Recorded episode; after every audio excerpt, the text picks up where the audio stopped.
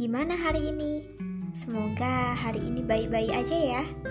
Oh ya, kali ini aku ingin membahas tentang keberhasilan. Menurut kalian, definisi keberhasilan itu kayak gimana sih?